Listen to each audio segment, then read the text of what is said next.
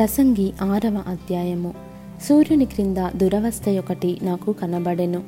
అది మనుషులకు బహు విశేషముగా కలుగుచున్నది. ఏమనగా దేవుడు ఒకనికి ధనధాన్య సమృద్ధిని ఘనతను అనుగ్రహించును.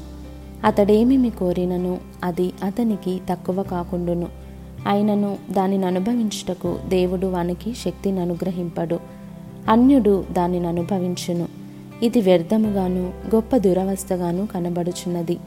ఒకడు నూరు మంది పిల్లలను కని దీర్ఘాయుష్మంతుడై చిరకాలము జీవించినను అతడు సుఖానుభవము నెరుగకయు తగిన రీతిని సమాధి చేయబడకయు నుండిన ఎడల వాని గతి కంటే పడిపోయిన పిండం యొక్క గతి మేలని నేను అనుకొనుచున్నాను. అది లేమిడితో వచ్చి చీకటిలోనికి పోవును.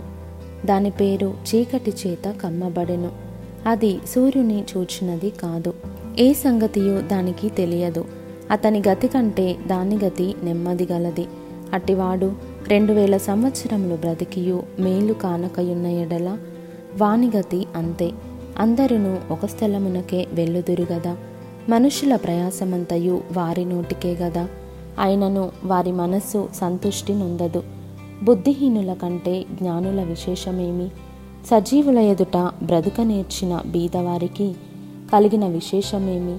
మనస్సు అడియాశలు కలిగి తిరుగులాడుట కన్నా ఎదుటనున్న దానిని అనుభవించుట మేలు.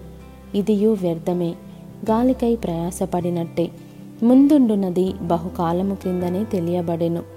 ఆయా మనుష్యులు ఎట్టివారగుదురో అది నిర్ణయమాయెను. తమ కంటే బలవంతుడైన వానితో వారు వ్యాజ్యమాడజాలరు. పలుకబడిన మాటలలో నిరర్ధకమైన మాటలు చాలా ఉండును. వాటి వలన నరులకేమి లాభము? నీడవలే తమ దినములన్నయూ వ్యర్థముగా గడుపుకొని మనుష్యుల బ్రతుకునందు ఏది వారికి క్షేమకరమైనదో ఎవరికి తెలియను? వారు పోయిన తరువాత ఏమి సంభవించినో? వారితో ఎవరు చెప్పగలరు?